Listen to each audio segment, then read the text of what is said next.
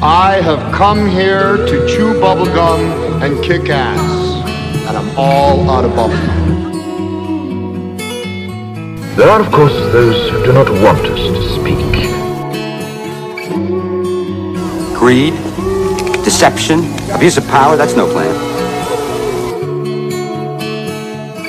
They, they gatekeep knowledge. You know, they're, they're to- total masters of deception. They manipulate everything. You know, these, these pricks at the helm lie to us. It's, I did not have sexual relations with that woman, Miss Lewinsky. I never told anybody to lie, not a single time, never. These allegations are false, and I need to go back to work for the American people. They're they're setting it up for the Great Deception. Yeah, yeah. I mean, it, it all revolves around the Great Deception. Yeah, right? eh, bingo. And LA and I talked about that. I said, LA, is this the Great Deception? And he didn't hesitate. He said, absolutely. I never used to question before, and now I question everything.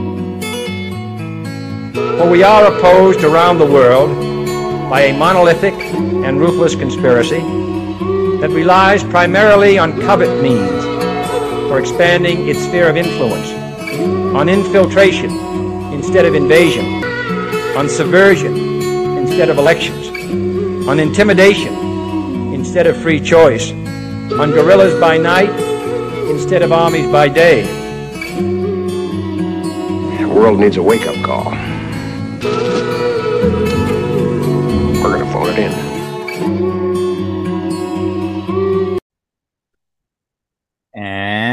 Welcome to the Great Deception Podcast. I'm your host, Matt. Thanks for joining me.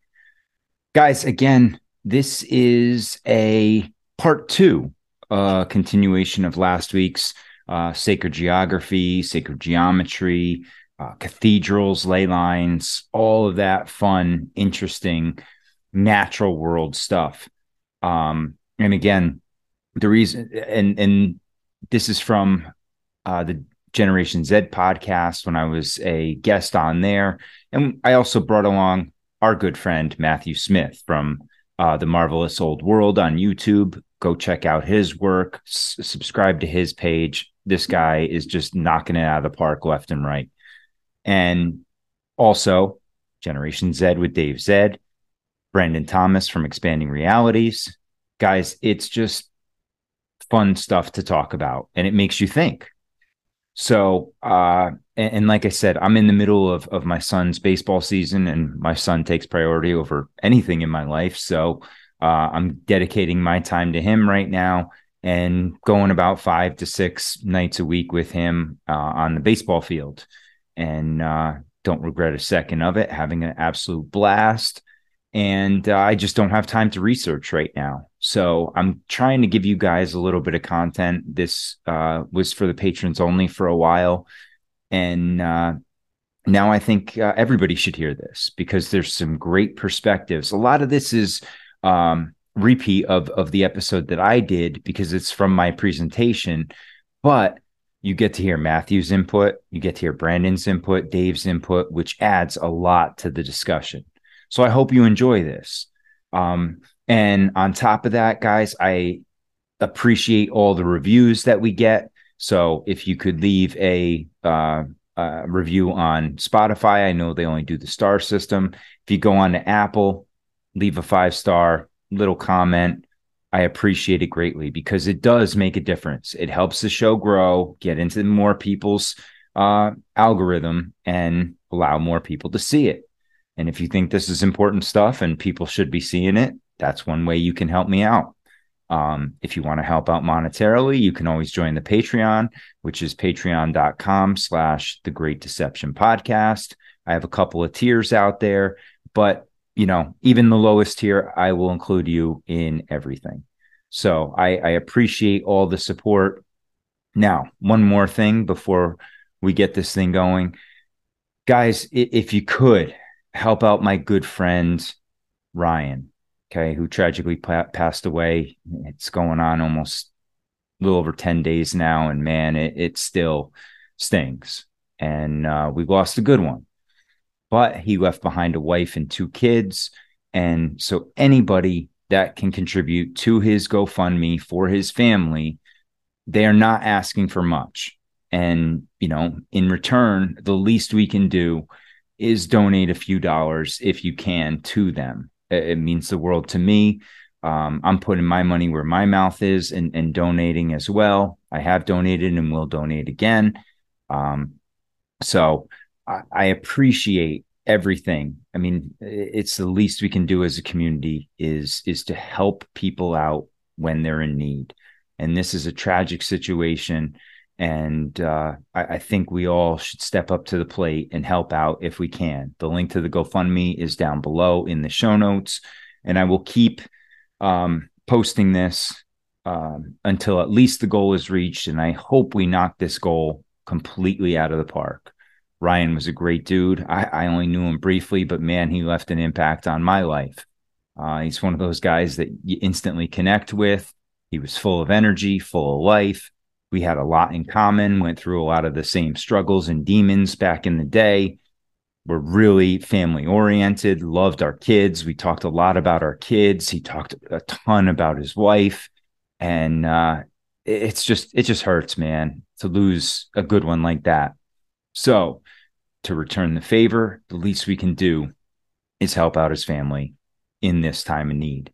So if you can go to the GoFundMe, you can check it out on my Instagram page. I have the, the post pinned with the link. The link is also on my Instagram page in my bio, in my link tree. It's at the top. So anybody that can help out for Ryan and his family, in addition, you know, say a few prayers, send some good vibes their way they are certainly needing of it. And that means a lot as well. Okay. Uh, you know, like I said, it's just a terrible situation. It, it you know, you, you think it's going to get easier as you, you get further and further away from it. But man, every time I hear his buddy Hank talk about it or, you know, listen to the old podcast that he did, man, it just, it's still doesn't sit right.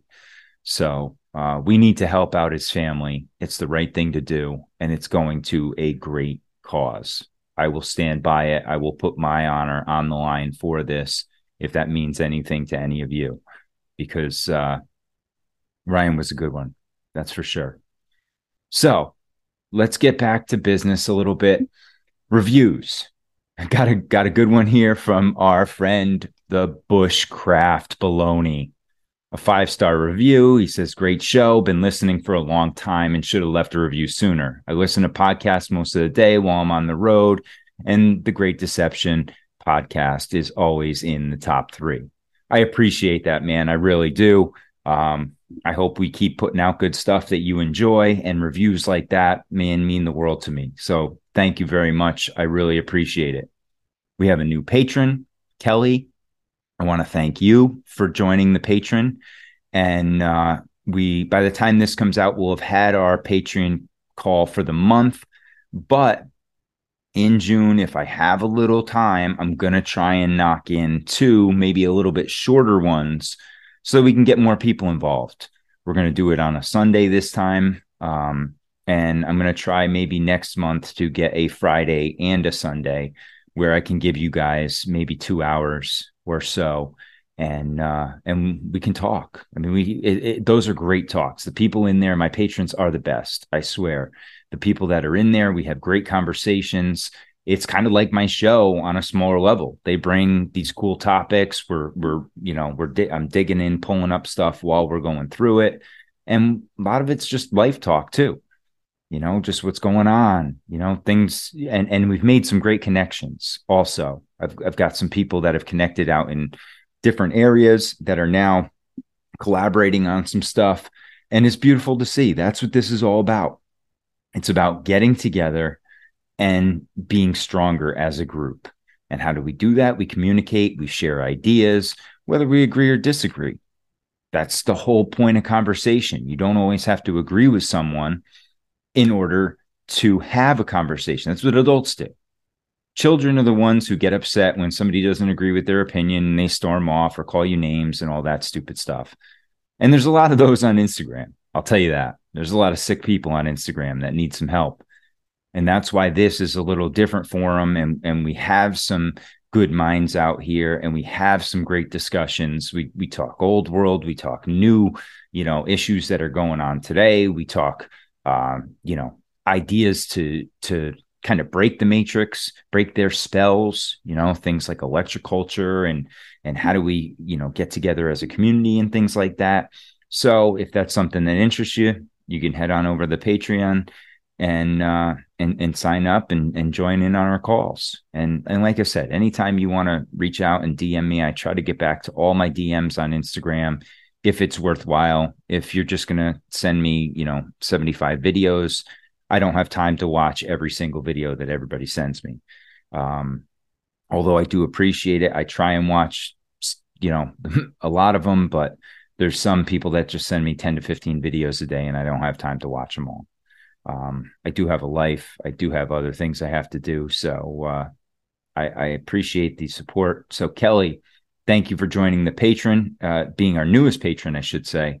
And uh, I look forward to speaking with you as well. Guys, I hope you enjoy this show. Stay strong and question everything incredible uh, work that we're going to be continuing to observe. I myself uh, plan to be taking more of a, a sort of a behind the scenes, uh, sort of behind the curtain role today because we have with us um, someone who I have immense respect for, uh, which is uh, Matthew. And please, Matthew, if you'd like to introduce yourself more formally so I don't mess anything up here. My name is Matthew Smith. It's a real pleasure to be here. Thank you very much for this invitation. Uh, Matt, you know, thank you for setting all this up and hooking us hooking me up with these fine gentlemen. I'm really looking forward to this conversation. As far as introductions, I just started my own podcast called Marvelous Old World on YouTube. I've been looking uh, deeply into the mystery of uh, Old World Seattle, uh, the Seattle fire, and I think it is reflective of a lot of the same stories of cities, city development and architecture, old world architecture and urban fires uh, all across the country. So I live next to Seattle. Um, I'm an architect, practicing architect. I specialize in roundhouse design, such as what you see behind me, and uh, really enjoy this niche. And uh, that's it uh, for now. We'll get into it. Awesome, um, Matt. Of course, if you'd like to introduce yourself, and then Brandon, uh, obviously.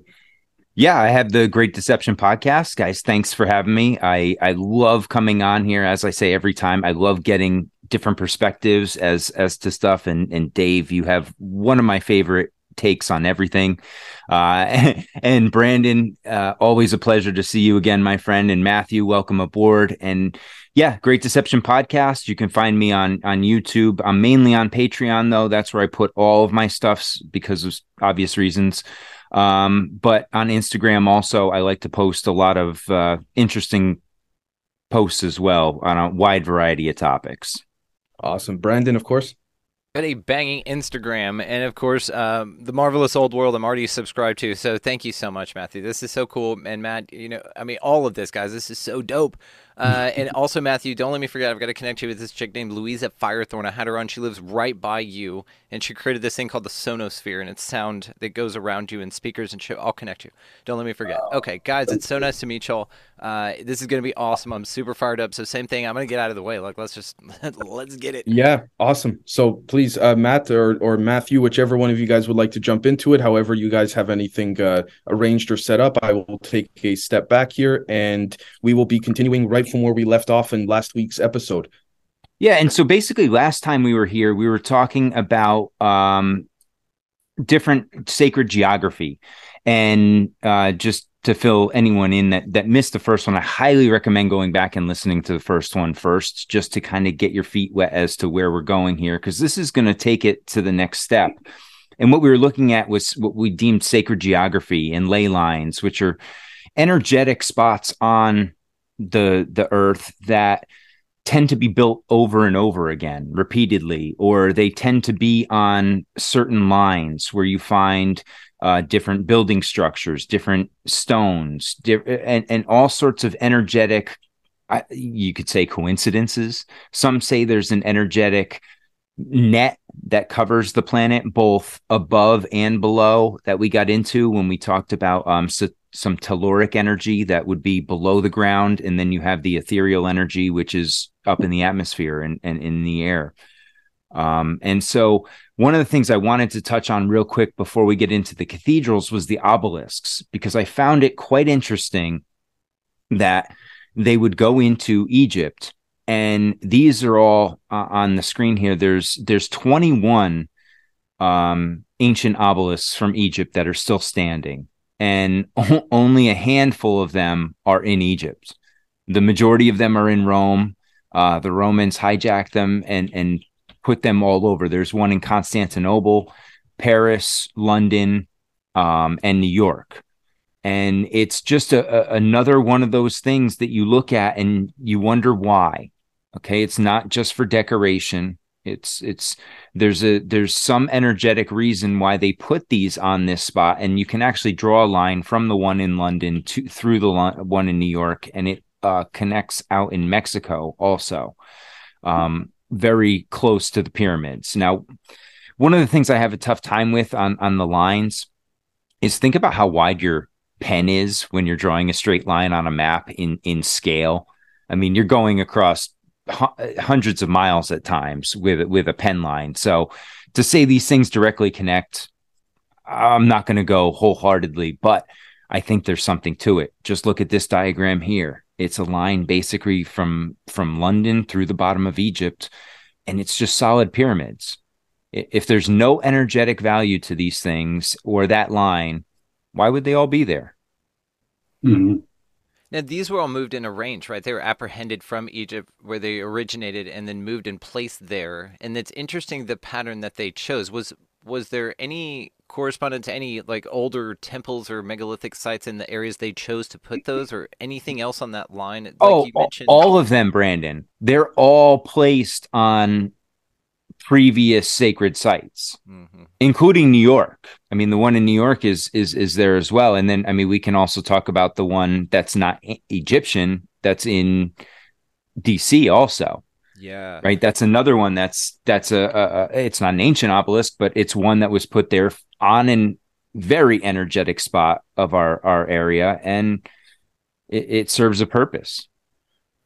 I love what you said about the width of the pen. Do you think it's more of a like a fruit by the foot swath across and landmass, meaning that there's sort of a width to it rather than like specific thin area? Because it seems to be right. There's sort of a, and what do you think that milescape is, if if so? You know what I mean? What that range of area yeah. of sacred land stripe? Yeah, I don't know what you think about it, Matthew, but I tend to see the ley lines as almost um, like the currents that you would see in, in a wind current, right? And, but in and and they go both directions. Sometimes some go east west, some go north south. So you know, so it's kind of that you get that checkerboard feel to it, but I don't think it's like perfect 90s. You know, I, I don't think it's like a hard 90 perfectly. I think there's some, you know, like when you look at uh, the Fibonacci sequence, right? Mm-hmm. It's not just a straight line. It's more of has that vortex feel. And I, I feel like that could be something to it as well. I don't think it's just like a straight grid pattern. Right. Mm-hmm. Yeah. It does. It feels like sort of like the wind currents that ships would take to go from east to west across long stretches of ocean or something. It's just this current that flows. I love putting it that way because then it connects more energetically. And I think it's dependent also on the poles. I think where the pole placement also has a significant impact on the lines at the time. And as the poles shift, I think the lines also will slightly shift. Damn. So it's but like that's, electromagnetic that's, grid. Right. So yeah. They're going to start moving obelisks around again? I, I think you'll see it. I, I don't think it's far fetched, right? I, I think that if you think about as we shift into what's the next religion, right. if there's a next new religion, they're going to come up with new sacred sites and there's definitely going to be things built on them and old relics moved to them to harness whatever energy is in these things right? That's that's why i laugh when people are like oh they're just rocks. No these are these are vessels these are energetic vessels that they use and again in the first episode matthew one of the things we talked about was intention a lot and mm. whether when we t- get into the star forts, uh, I've had previous conversations with Brandon and Dave about those, and in speaking with those, it kind of depends on the intention that was put into the to the fort. Kind of like when you get into uh, Emoto's work with water, Mm-hmm. And, and that's kind of how I feel with with the grid sometimes, and and these these what would be point standing points or the obelisks in this instance. You know, depending on what intention they're placed with and what they're trying to draw from, you're going to get different results. I think. What obelisks make me think of, and you often have them in pairs outside of the entrance of temples, um, or you have them as a focal point in the center of a plaza. What they make me think of are like antenna, like a, an, an etheric te- antenna. Um, now, similar to that would be like the stone towers in Ireland. And I've read that farmers um, who have crops where there's a stone tower in the middle of the field will say that they graze their cattle there because the grass grows stronger and more healthy close to the stone tower. Now, why would that be? And uh, you know, we do know, and not to get ahead of you on your um, your presentation, but we we do know that pyramids uh, can be measured, uh, or the the uh, effect on hyperfocalizing electromagnetic currents can actually it's de- detectable. It can be measured in a pyramid. So why would that also not be true with with obelisks or stone towers, for that matter? Damn. Oh, for sure. point. Yeah. Yep. Absolute great point. It's fascinating, gentlemen. Yeah, and you see these things all over the world, right? Like what Matthew was just alluding to. You'll see that the same sacred geometry in these pyramids all over the world, whether it's India, North America, Middle East, Europe. You, you start seeing these different patterns that form, and it's amazing when we get into the cathedrals. What we start seeing is, and and we read the quote last time about the the Pope who made the edict, and he, he reiterated it three times that you can get rid of all the idols in the building, but the building remains, and we will take care of the rest. And so there's something to these lands where they will just rebuild right on top. And I, I kind of wanted to play this this short little clip from um, an episode I saw on the Travel Channel um, and they they talk about when they found these sacred sites. Oh, hold on, I got to share my sound, otherwise you're going to hear nothing. It's okay. Awesome. Absolutely awesome. I mean, even that, this picture that you're showing us has like dug out the uh, under the large platform on the front. It has like dugout windows, like Tatari, like it's already gone through a first mud flood. You know what I mean? Yep, and that's yeah, that's what they're saying is power lines, okay. lines, and that these in themselves had power in the land.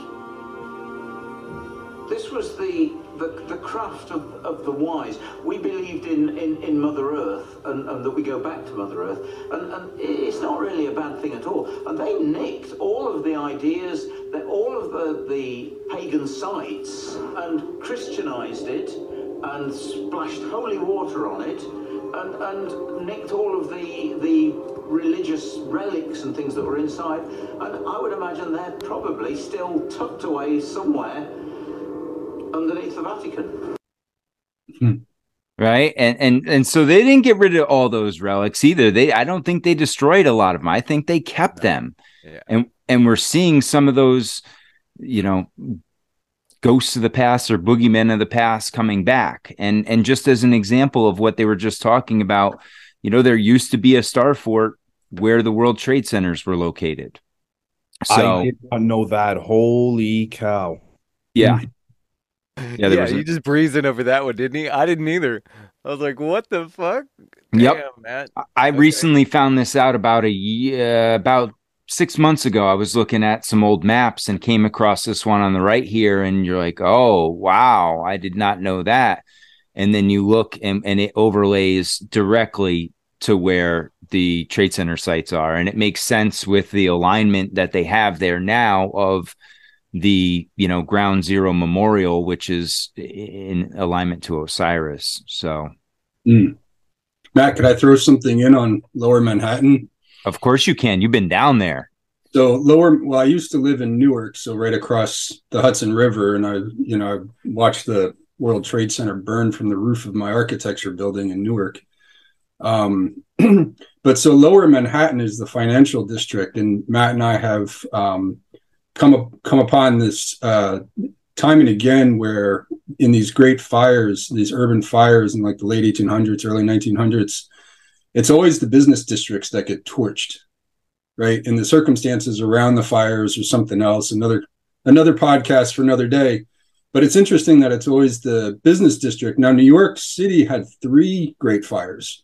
One, I think, in 1837, one in 1847, around there, and then one later, like maybe the 1870s or so. So they had three great fires, all in the business district, all in lower Manhattan, in this area that Matt is pointing out right now, where the Star Fort was and where, you know, the World Trade Center footprint was. So, you know, whatever's going on down there is pretty highly charged. Well, and, and, and, looking at the map on the uh, right, also what drove what made me look at it even more is the the whole tip of the island is a star fort. You look it's and they have the within a star fort. Yes, and yeah. and it's one of the things that Matthew and I have also come across is this book called Cities of the World.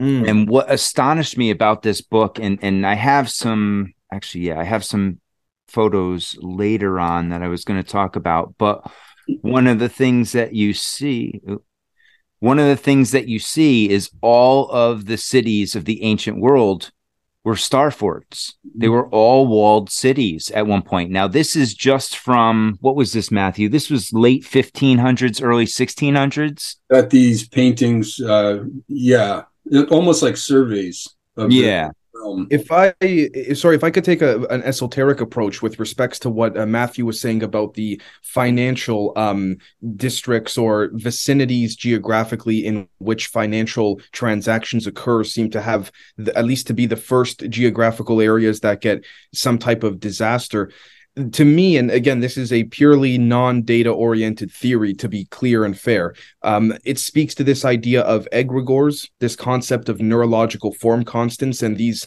thought forms sort of being um, a, a, form in which needs to be rebalanced, whether for better or worse is not what I'm trying to say here, but the destruction of such via that of mass intent paying attention to it may, in fact, there may be some correlations there, but I'm just speculating. Thank you. Yeah, absolutely. Oh, definitely could be. Yeah, for sure, uh, Dave. Also, before we move on here, um, sort of looks like, and I'm just gonna say it because of the Osiris alignment, uh, penis, guys, uh, totally phallic uh, symbolism in this. I mean, it looks like a goddamn circumcised penis, and that the tip there is where you sort of shoot the galactic load, right?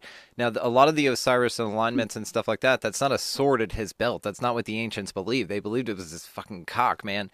And the whole thing about this is, I mean, the whole mythology then ties into Egypt as well, which then now you're talking obelisk, which was obviously also an, a reference to Osiris's phallic member that his brother cut off, cut off, and his wife uh, fashioned a new one out of gold. So this is the whole thing about this. You know, if it's Osiris worship, then I mean, look at this; it's primed.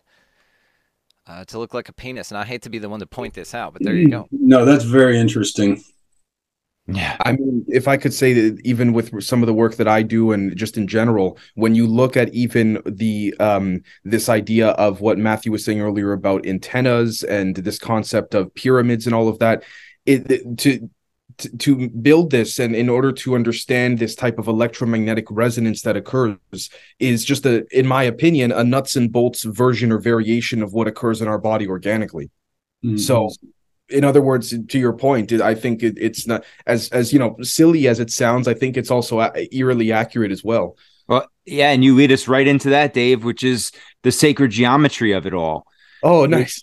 you know and that's what we start seeing across these ancient buildings. And they say that the, you know the masons obviously brought this over is is who's credited with these. But the life form you know with their alchemical river flow uh, underneath them which helps connect the building you know in into you know you're connecting the lower level with the spiritual level. And also from an energetic standpoint that water is a great conductor. So most of these you know larger cathedrals have some sort of water source underneath them which so if I'm grasping what you're saying, Matt, wow, that's very well said and thought out, in my opinion. Because if we think of an onion and there's multiple layers, if we have, for example, quadrant X on the surface and we're trying to effectuate quadrant, I don't know, let's say uh, Y on the other end of the onion, instead of going around on this that same surface, you then penetrate the densities of the layers of the onion and then work your way through. And there's that alchemical correlation underneath that then Mm-hmm. rise uh, uh, vertically. Yes. Wow. Yep. Yeah. And and then you see it in these different uh, construction forms all around the world. Like the Hindus, they would have everything wanted it to be square, and they would establish everything from east to west, and then they would lay out the rest of the building. Um, and then in Buddhism, you would get more of the mandala style of building that would almost lead up into the pyramids that you would see, and and that the they tended to be more along the lines of the the mandalas, the flower of life's, um, you know, Metatron's ratio, that kind of thing, where they were in in balance and and it basically resembled what we have here is that star that you again we talked about it lap, last episode with the star of David, um, and that pattern that you see over and over again. Yeah, and you know, Matt and I have talked about this before where if you know, a sacred structure is a sacred structure because it performs a sacred function. And if you want to line align human with the divine, well, then the the building that you know you're you are vibrating within its vibration, right? Its electromagnetic field is helping to align, you know, your your so your spirit body Right. and so, what better way to do that than to build the building according to natural law and natural harmonies, natural resonance? Yep. And that's why we get into this sacred geometry of the balance. You have the rose windows that we spoke of, and it's all in their elements. They're they're all parts of these cathedrals. Um, and one of the interesting things is is the cathedral construction kind of came out of nowhere. Um, especially the Gothic craze. It it just popped up and they say between 1050 and 1350. Now, again, when it comes to dating, I'm as suspect as anyone with some of this stuff because I, I feel like they just kind of have it arbitrary here and there and and sometimes but being with their timeline we'll go with it now it says between 1050 and 1350 80 cathedrals 500 large churches and tens of thousands of minor churches were constructed in France alone so in 300 years in just France. So what's and this is what Chris Hardy was getting into. Well, why would you need all of these large, massive structures? You don't have that overflowing population. It's not like there was a massive population expansion at this time. But what she's saying is they were tying in with the with the infrastructure and they were trying to get at peak alignment right there by putting as many of these nodes out there to get the frequency going and see if they could get something really going there. It's sort of like uh, the Sooners. You remember the you know what the Sooners were in American history, where they there was this land grab and they basically uh, set up these dates to where everybody was going to line up. It's in a movie. Uh, forget the movie, Dances with Wolves or something. Anyway, and all these people would line up and basically they say go at a certain time and everybody runs and then they plant their stake at a certain lot and you got to keep the land. They were just trying to get people to settle west. They were like just go. But there were people called Sooners that went out early, like nights and weeks before, and they camped out in spots in secret so that when those train rides of people came by, they planted their flag and they stood there. They're like, yeah, yeah, we're already here. So they went in early and established their place of preference before anybody else was able to fairly get their shot at it. And so they were then able to establish their homestead there. And it sounds like this is what they did energetically is go out and apprehend. They just plop a bunch of shit everywhere on these nodes. They're like, uh, this is ours. Yeah, yeah, it's, it's ours. We planted our flag already. And, and while planting their flag, no one else could figure out how you were building your structure. Yeah. That was the other thing. The, the the the secrets were off the charts. And if people found out that you were trying to steal their method, it was it could mean death. and there were a couple instances where people would you know they would have oh, small battles over uh blueprints so to speak. It's just wild. And and so you see it over and over. There's sorry uh, matt almost as if the knowledge was far more significant than anything material. Correct. Right yeah, yeah. exactly. Yeah, yeah, it wasn't so much what and and part of it too dave was the material of the building that they were using to build these buildings that was kept secret? What was what was the stone that they used? What was the different patterns that they were using? You know wow. what free what uh, patterns in the rose windows? Obviously you could see it from the exterior but this may be sorry and this may be a very layman question here but i i know nothing about architecture. The, this this idea of particularly hundreds of years ago having to build these things and to construct these things how many individuals approximately are we talking here in order to enable this if if if anyone here happens to have an approximate idea I mean, that's a great question. As far as numbers, I really don't know. Um, and I, I'll be honest, like I've never gotten a good answer for any of this. Like who built them, how they built them, where the knowledge came.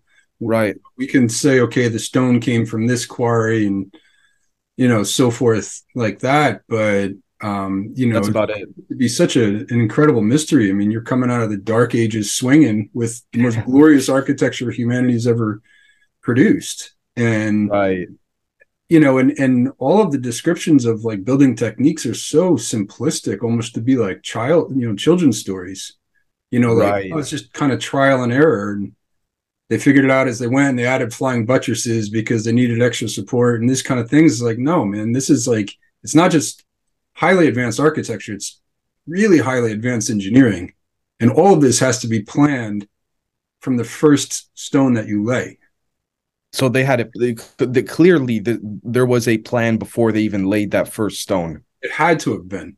Right. I mean, they're, they're so massive right. size right. Yeah wow. huge forces. you know? Mm-hmm. yeah and i mean look at these some of these. They're just this isn't done on a whim right you know and and like we talked we talked about these three specifically last time because these are three sites that were built specifically, and these are just French examples of three sites that were built on previous sacred sites. You had uh, Chartres, which is built over a Druid shrine. You had Notre Dame, which is built over a temple to Isis or uh, Roman goddess Diana, and then you have Saint Sulpice uh, Church, which is built above a temple to Isis.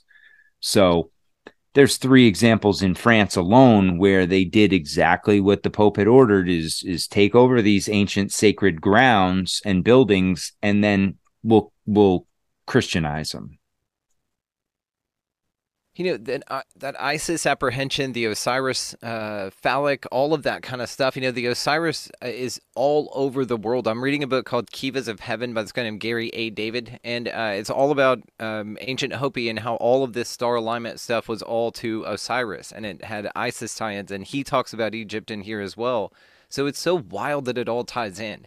We need to do an episode uh, just at some point. I'm just going to drop it here where we talk about was America perhaps ancient Egypt and not the other way around. We'll do one of those. I'm I'm reading a book right now called uh, what is it? American Antiquities by Josiah Priest.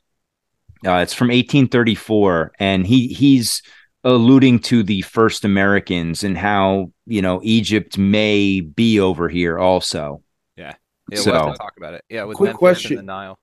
Before we move on, uh, Matthew, quick question, man, I, and I don't mean to put you on the spot here, but at any point in your schooling or career, have you come across anything, um, any architectural designs, uh, dare I say, pre World War One? Oh, sure. Okay. Yeah, just architecture design in general, pre World War One. Yeah. Yeah, I mean, there's you know the Victorian architecture, you know, certainly cathedrals. Um, do you find any of those patterns in in what you had were shown or, or t- uh, studied any of those similar to what we're looking at here or no? No. No no. As far as like the energetics energetic function of these buildings sacred structures no that's completely devoid. It's all about style. Right okay. It's almost like fashion. You know things are discussed as like a, a fad or a you know, you know, they might get into that there was, you know, craftsmen's guilds and that Right. thing, and but no, as far as actual uh trans transcendent function of these buildings, no no discussion whatsoever. And we could have a really interesting conversation about the missing bits of architectural history, um, which is something you know Matt and I have been delving into as well.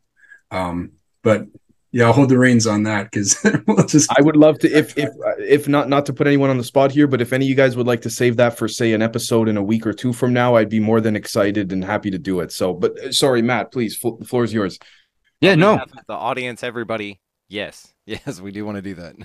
yeah oh for sure yeah and and one of the things that we talk about when we talk about these buildings is the reparations right when they're doing repairs to these they have to remain intact to remain functioning so that when they're doing these repairs they have to do it a not only with the good intention but the respect for the ancient architecture itself.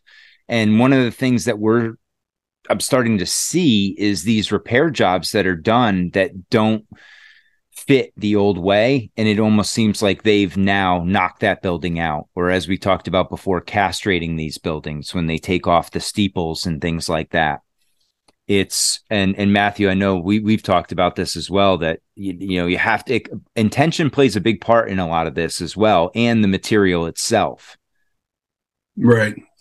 Yeah. I mean, just picture if you're if you have an instrument like you have a piano and you're repairing it, and if you stick nylon strings in there and you're like, oh, that's good enough, it's not going to work right. It's just not going to vibrate. It's not going to perform.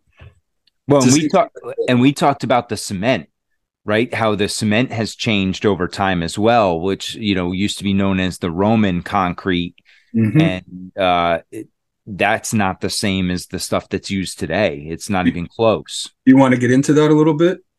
Uh, yeah, because of the just because of the energetic value of it, right? Because of the makeup, the composition of it w- was different. And and and you go ahead. Yeah, well, I'll try to make it short. Um, so the old world, you know, what we call old world buildings um, in the United States were the cement that they were using was called American cement or natural cement or rock cement. And uh, it was quite different than the Portland cement uh, that they started using from like 1890 onwards. And then there was just a big like forgetful like amnesia within the building trades uh within within the building industries where they just seem to forget that they ever used this natural cement. And the difference with the natural cement was that it was just the the rock that they dug out of the ground in those mines like the Rosendale mine in New York State um in the Catskills. And they would just mine this rock and then pulverize it and produce the cement directly from it. And it was made out of dicalcium silicate which if if you think about that you have calcium which is you know like what our bones are largely made up of. And then the silicate is kind of like basically quartz. And if you put quartz under pressure it produces electrical charge the piezoelectric property of compressed quartz crystals. So if you can imagine like a massive structure that's made up of this cement this natural cement that produces charge when compressed. I mean you're you know you you can let your mind you know your imagination wander with that. Um so it has that property of being um having like an, an inherent electromagnetic property but also has other incredible properties like roman cement that it it hardens underwater. It continues to harden for centuries over the centuries. It's self-healing. It's you know and so our old buildings in this country were built with that before the late 1800s and then as i said they forgot somehow and then started producing things with Portland cement, which is kind of, you know, it's just got like four or five or six different ingredients in it and it's brittle. They like it because it hardens fast. It's a quick set cement. That's why they Is like there- Portland cement.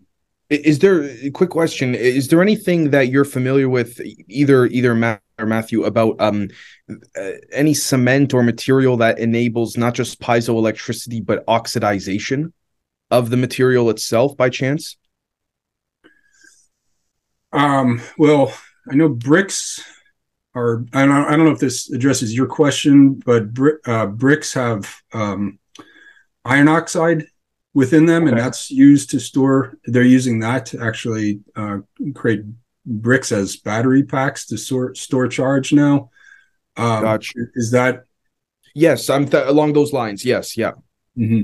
Awesome, cool. Thank you. No, I'm just wondering because the the reason I ask guys is because there have been some ceramic engineers that have allegedly over the past few decades stumbled across a very t- I say this carefully, but some type of free energy anti-gravitic scenario where the oxidization of particular cements and ceramics mixed with piezoelectricity induced some effects. So that's the reason why I asked that.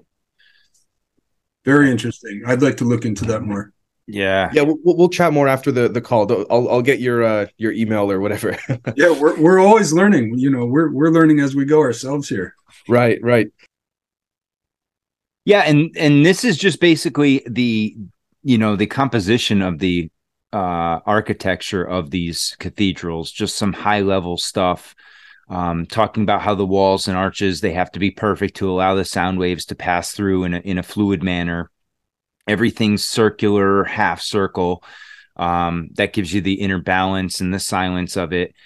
And then the the the Gothic arches, which get you the that upward thrust, that uplifting consciousness or spiritual love some would say and and those all work together so you have these components of these cathedrals and so it says that these churches and cathedrals and and different points that we we spoke about are laid out in a variety of manners that you know are almost interwoven across this sacred grid. And we talked about the sanding stones before and things like that that also incorporate into this structure. Now we have some examples of of people who believe that they have found ley lines. There's a gentleman ian taylor who found eight leys um, and six standing stones over about a 20 mile by 12 mile stretch he said that uh, along the eight leys, there was no less than four churches or chapels two castles two roman sites 18 springs 14 cairn, five tumuli, and six fjords. So he took this little area and he found all of this energetic activity taking place. And that's just a small area. Now, imagine if we were able to expand that search across greater points of the earth. I mean, it's just, it, it would take a lot of resources, but I'm sure you're going to find this same sort of pattern in whether it's standing buildings now or buildings that have been destroyed across the globe. I, I, don't think this is just strictly inherent to Europe. I think this is something you would find in in South America, North America, uh, Asia, obviously the, the Middle East. I was going to say to your point, Matt, if if um if we're speaking to this idea of how within the cathedrals and and all of this and the structures uh, themselves there are fractalized microcosms of the grander structure, and however all the measurements have to be perfect, it would seem very. It would, I guess, you could say. Uh, it would let's I'll use a fancy word. It would bethrall me to think that they have to only be perfect geometrically on one part of the planet, then you know, say screw off to the rest of the planet. Yeah. Especially if we're looking at it from a, a, fractal sense, right? So that that makes perfect sense to your point. I don't see why it would be exclusive to just one part. So no, and what we get is obviously the very uh, Roman European version of history, and that includes architecture as well. So trying to break that is tough. And that's why I think a lot of people now, I hate using the word Tartaria, but that gets people thinking about ancient, you know, the Asian side of things, the Russian side of history that we aren't really told about. And and that they you know they they could build stuff too if you if you look in the history books. And they had an understanding particularly of, the the eastern europeans. Yeah. Yeah. Yep, yep and and a lot you know and that's that's what i like to dig into because what we've been indoctrinated with is just a very eurocentric version of history. And and when you get outside of that you start seeing oh wow there's very similar stories in other cultures as well and very similar styles. So it's not that, you know, the Europeans were this genius race that no, they borrowed, it seems like, from a lot of people, but they were the one, they're the latest in line. So they're the ones who are telling us about it now. And uh, yeah, so one of the big things and and I find fascinating is finding this golden proportion and the golden rectangle, which is a lot like what Dave you were referencing last time um, with the ratios and how in architecture uh, there's geometric figures that are based on a golden proportion. It's it's the mathematical proportion that's held uh, sacred since Egyptian times and was part of the sacred geometry developed by the by Pythagoras. And it's uh, what is the exact? Uh, they don't. I can't see it here. One point one six eight is what they boil it down to. Mm-hmm. 1.618. Sorry, I'm a little dyslexic. but what you start seeing is and and Brandon, what is this? This is a Fibonacci, right? Oh yeah. Oh yeah. That's a golden ratio. I mean, it's in everything, you know, and it's almost like if the builders have figured something out that by mimicking something that's everywhere, found in nature, and just building like that, there's gifts that are offered here in a divine sense, and they just figured that out. But also to the inverse of that, what we see around us today seems to be an apprehension of that by means of deliberately not creating buildings and structures in harmony with nature as to apprehend the energy. So again, it's interesting that we have examples of this, but it also seems so simple, right? I mean, it's all around us. It seems like a no-brainer.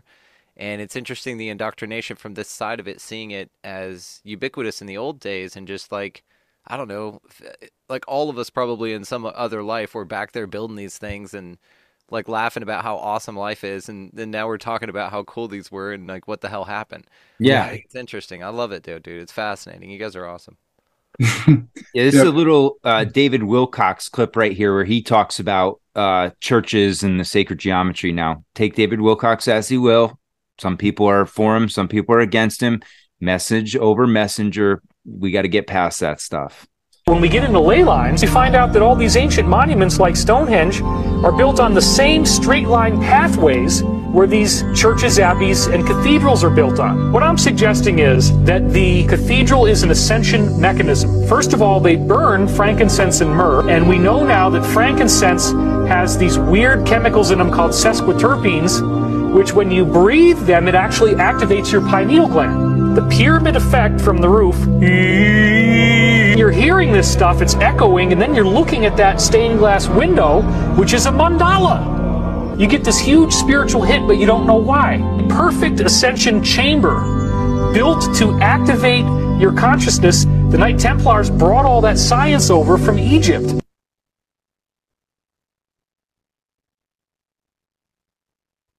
Yes. So,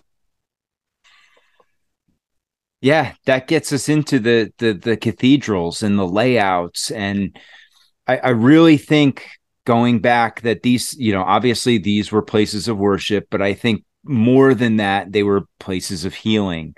They were places of connection right? That that connection with the source connection with the the architecture the energy of the land. I think it was a very important they these were more than just a place of worship back in the day. And i think the effort and the planning and design that went into them shows that. Um, and matthew does, uh, pulled out these three great examples right here of looking at cathedrals and how they align with the human body. And if you notice uh, in the middle you're going to enter through the lower chakra right? You're gonna you're gonna reside in the heart chakra. You're gonna receive word from the throat chakra. And then the the intention and the the elevation is going to come from the front of the church come from this that's usually where the rose windows are. That's usually where the uh, steeples are. Things like you're going to get the highest elevation points of ascension there. And I, I just found it fascinating that he found even with solomon's temple it, it, the layout is perfectly human all the way down to having the building at the at the feet this is a phenomenal uh, comparison of pictures in my opinion. I think i've always said myself that with respects to the ufo uap phenomenon uh, what we're looking at when building the craft in a nuts and bolts sense is just a replication of what we already are organically. And i don't say that uh, you know as a fact or anything. That's just my perspective. It could change but as of now i i mean this seems to even corroborate that too. Well this is more of the the self similar fract fractality of this. Right. You know, talking about the Fibonacci sequence, like the body is, you know, from top to bottom, the ratio of, you know, your your your finger sections to the hole and so forth. It's all Fibonacci, golden golden ratio down the line. And so, wouldn't it make sense that a sacred building would also align with the human form in in that fract you know in that fractal sense? Yeah, exactly, Matthew. This is absolutely fascinating. You know, if you Google Kachina, um, those actually, the Hopi Kachina dolls, that mimics exactly that pattern on the left and the the furthermost left and middle one. Um, Mm. with the headdress like that, it's sort of a you know you can view that as sort of Native American garb as well. Oh yeah, you see that right here, Brandon. You're absolutely right on the, especially the one on the left. You see the what would be the feathers or the plumes. You know that plume serpent look. Yeah. Interesting. And so I've got Kachinas pulled up on the other side, but you guys Google Kachinas. That's a little homework for everybody, and it's awesome. You can compare them side by side. But this is a phenomenal image. I've screenshotted it for the thumbnail for the episode. Thank you.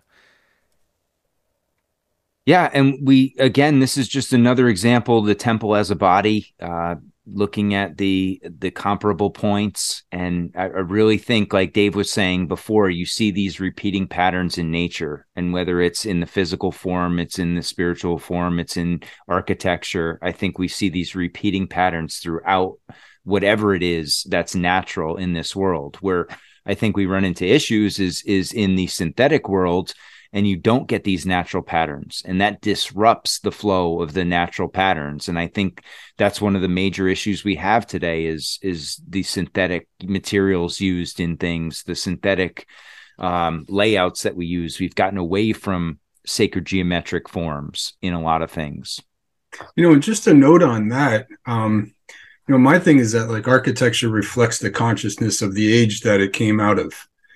And like Brandon, something you were saying before made me just kind of pause and think like, you know, message to architects.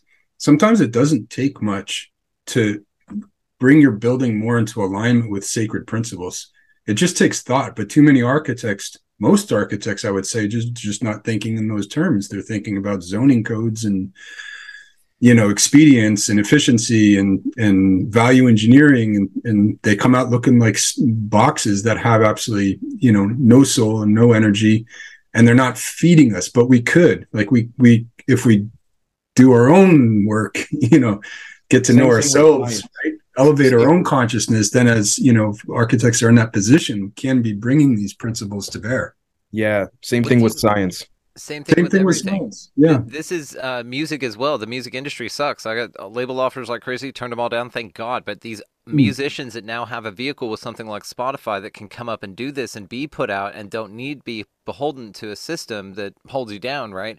This Mhm. discipline, like you said, in science, but now because of the medium, like what we're doing right now, guys, and we just discovered a new one with architecture. It makes sense. Medical education, architecture. We can add that to the list that there are options of information here. So you were gifted sort of the principles, and now you're able to go out and choose your own way of appropriating it. And it's beautiful what you're doing with it. But also, you have the juxtaposition of the industry at large that tells you that this is the way that successful people do it. And we all know that there's a disharmony in that, number one. And number two, it's not sustainable. Number, I mean, literally because of the materials they're using, you know, as an architect, right? They're not built to last anymore. But Mhm. also, uh, just as energetically, it's not sustainable. It creates the society we have, and now it's coming back around to this. And but again, because of the medium we're talking on right now, we found another one, man. That's, I mean, it makes sense. It's beautiful. and the world's calling for it you know people are hungry for this stuff Oh yeah, yeah, we're doing it. This is what's so great. You know, we're just taking it back. We're like, yeah, no, thank you, but we'll do it this way. Yeah, we'll You know, pass. I'm gonna, I'm gonna, I'm gonna go back to the natural way. Exactly. Yeah, and that's why I love this this diagram here on the left of the pyramid because you can see not only the Vesica Piscis in it before, but if you take that uh, telluric um, um obelisk draw uh, diagram we had before and overlay this, you're going to have that energetic flow right through the middle of this as well. And that's just, I mean, that's why you see the power of these pyramids. They are just, ener- uh, you know, whatever they may be, their intent, they are powerful energetic sources, whatever, you know, wherever they're drawing from. I, if I may point out with the right hand image, um, we see here that if we look where the number six is uh, between the ark and the altar, we see some lines that, in my opinion, perhaps may represent an electrical resonance occurring. And those lines are in direct correspondence with if we move over to the number six on the human, where the heart is. which I find interesting because we know electricity can in fact impact the heart. So I find that interesting. Oh hmm. yeah. I hmm. didn't even notice that, Dave. That's a good catch. Walter, look at this. Yep. Hmm. Wow. Yeah. That's cool. It's also it remind at least to me it reminds me of the the resonance that sort of zigzag line going between the tuning forks on the carvings in I believe ancient Egypt. So there it speaks to it speaks to resonance. If, Yeah, if yeah, with the obelisk, I know what you're talking about. Yeah. Some obelisks have that filled in lines across the center. We just think of them as stairs, but when you look at it architecturally like this, that makes a lot of sense, man. I, I think they're electrical resonance. I could be wrong. Well, and that's uh, throat chakra too, in between heart. Well, and- th- think about think about what uh, to your point. Think about what Matthew was saying earlier about the, the this type of cement that would induce piezoelectricity, which would induce a resonant effect. And if you align the frequencies to then phase lock at each other, you'd have a a, a, a visual like lightning bolts going back and forth constantly. When it's brilliant too, the heart, uh, the rose windows. The rose is 528 hertz, and that's the rose chakra. Uh, the heart chakra is the rose. That's its representation and 528 hertz. So that that would make sense that it would be represented in the windows as well. That may Sorry. be why what it resonates at. You know what I mean? Where my, my my apologies, Brandon. Where, where's the 528 coming from, or that's just like a known thing? Yeah, it's a known thing in frequency music. There's several uh, Oh, frequency okay. hertz ranges when you step out of 440 into 432. The heart chakra, what people say healing music, the heart, the green chakra is 528, and that's also the Mm. highest physical resonating object. We talked about it in last ep- uh, the why they're using the rose is interesting to me because it's said that the rose is the highest vibrational physical object in nature, so that it, Right. it resonates at 528 hertz, and nothing resonates higher than that physically. Sweet. Yeah, that's what they say. Anyway, so it's all connected, which again, the rose symbolism to what you said about the heart, where it's located, and then the electricity component to it as well. It all just ties in, man. This is why this is awesome. It's amazing. It really does. It all it, it all ties in, and it's all goes back to the very simple thing of frequency and vibration, and and that's what it, it seems like everything is boiling down to. And you know, this is just a couple different e- examples of layouts. One of uh, of the city of Baden, Germany, and then on the right here we have just another uh, church in Athens. Um, but you, again, you're seeing that there there was so much intent put on this, and even on a, a larger scale at the city level as well. And we saw this in in our Starfort work when we were looking at that, because not only did you see the star fort, but then around it, they also had whether it was gardens or fields or or canals, they had elaborate works outside of it as well, almost like it would radiate out from it. Mm-hmm. Uh, Interesting. And, and this is what you were saying, Brandon, before about the windows. I mean, you look at that window, and that that is just a, I mean, it's so powerful. And this, what's interesting about this church is that it was dedicated to two patron saints, not only the Virgin Mary, but Saint John the Baptist. So it's aligned in the the sun rises on the choir during the summer solstice, which is the feast of John the Baptist. The sun sets on the winter solstice. It runs through the nave where the two towers flank the great rose window, and that's during the time of, of the Virgin Mary.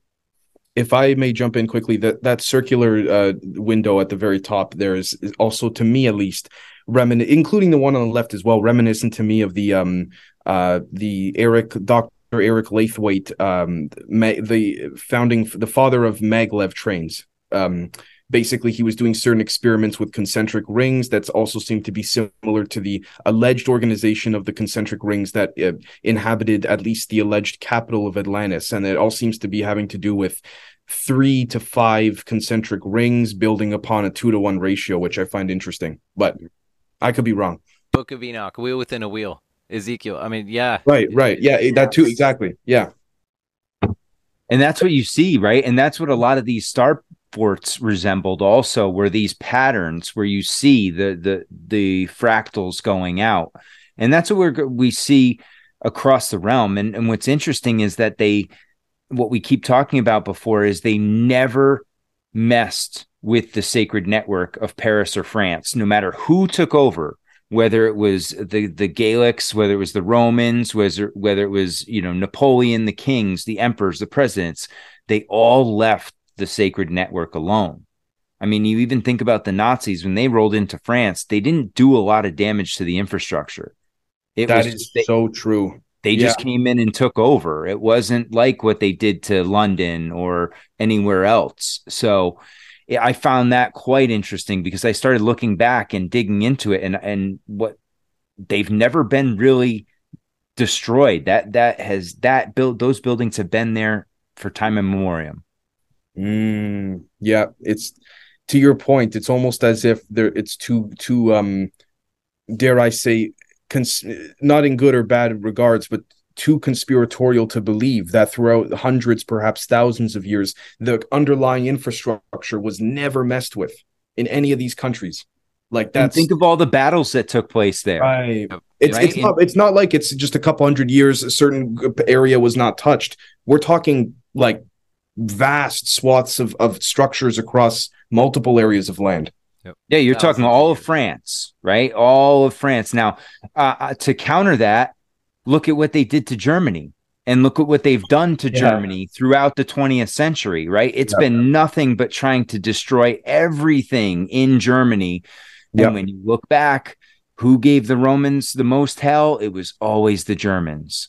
And there's, I, I feel like there's something very powerful about the German land and the German air that area uh, that is why they, especially in this century the- or the previous century, they had such an emphasis to destroy and disorient it.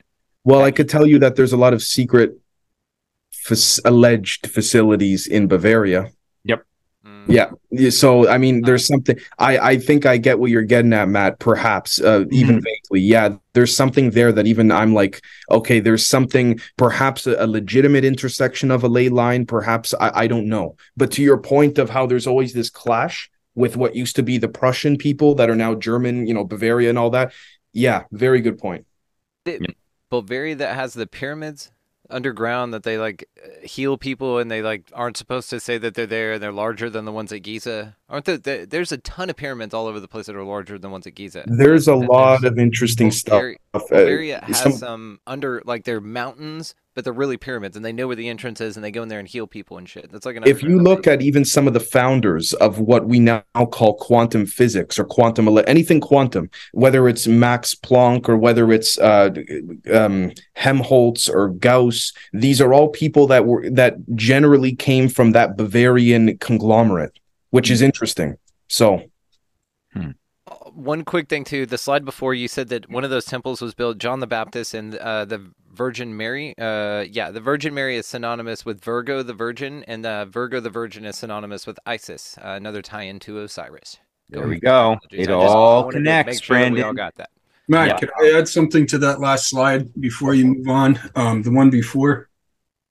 I just want to paint a picture, and I, I don't want to disrupt where you were going. That's this sacred grid that you were laying out there is, is really important. It's um, I'm learning a lot as we go here, but I just wanted to kind of paint a picture here where what we're looking at are like basically cymatic patterns, right?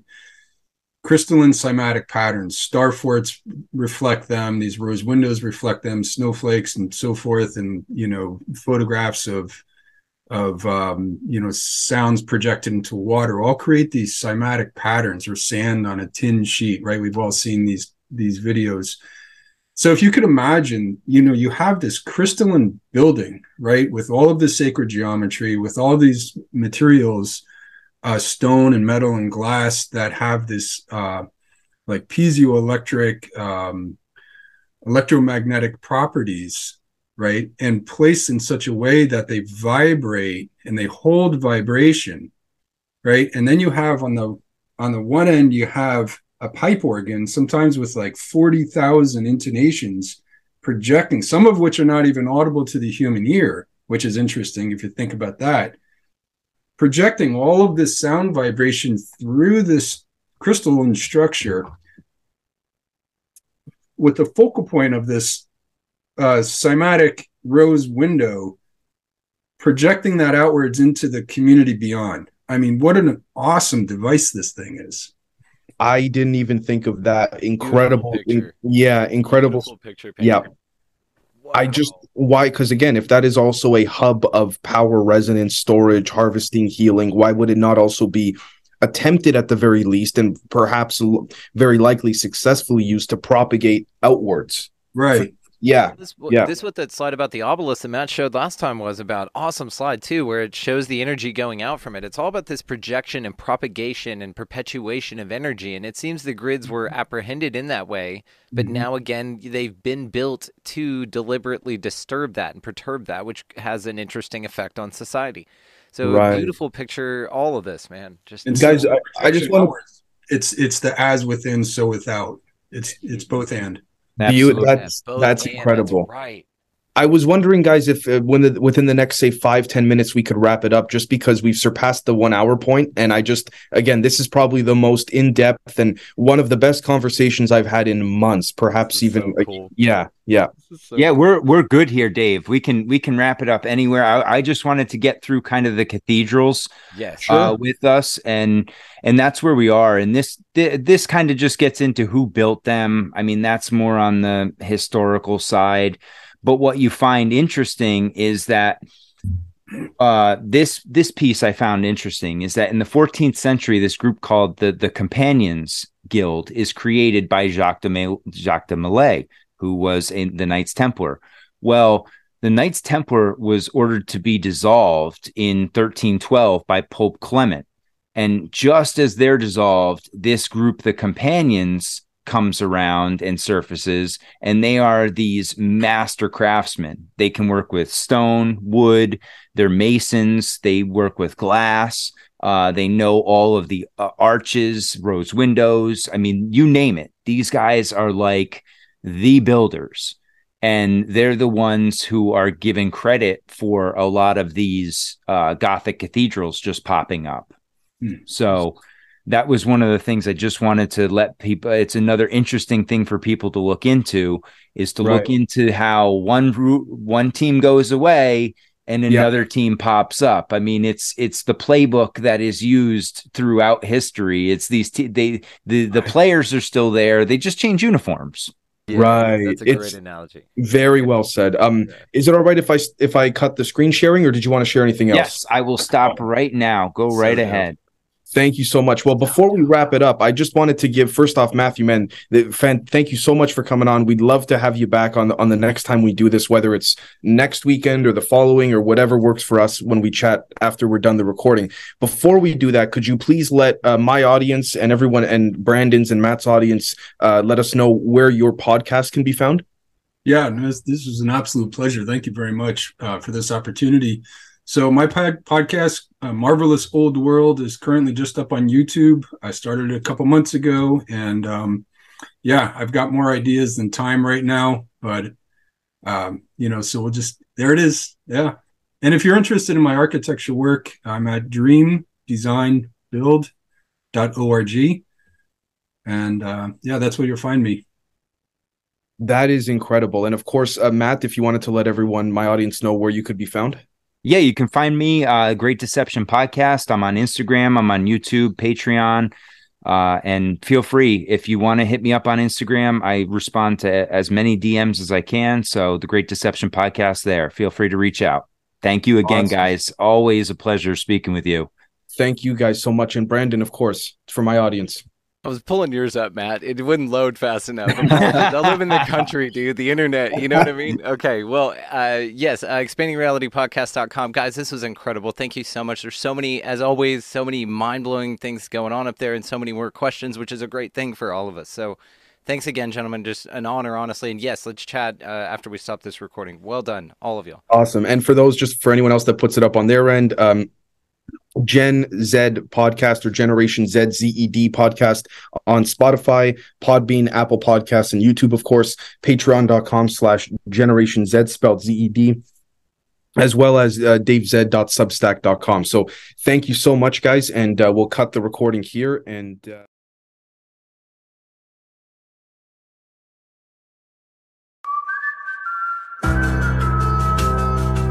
I'm talking about the real owners now. The real owners, the big wealthy business interests that control things and make all the important decisions. Forget the politicians. The politicians are put there to give you the idea that you have freedom of choice. You don't. You have no choice. You have owners. They own you. They own everything. They own all the important land. They own and control the corporations. They've long since bought and paid for the Senate, the Congress, the state houses, the city halls. They got the judges in their back pockets. And they own all the big media companies, so they control just about all of the news and information you get to hear. They got you by the balls. They, they spend billions of dollars every year lobbying, lobbying to get what they want. Well, we know what they want. They want more for themselves and less for everybody else. But I'll tell you what they don't want. They don't want a population of citizens capable of critical thinking.